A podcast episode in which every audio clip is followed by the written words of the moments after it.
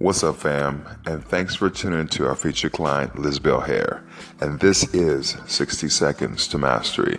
Today, I want to talk about outcomes. You know, whether you're playing a sport or you're in business, you need to focus on things that you have control of. If you're in a sport and you're worried about winning, you need to focus on your process.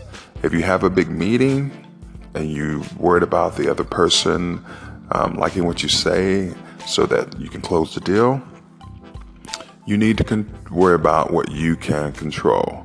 And that is that you are clear on how you deliver, you're focused on things that you have worked on that have nothing to do with the other party. So keep this in mind.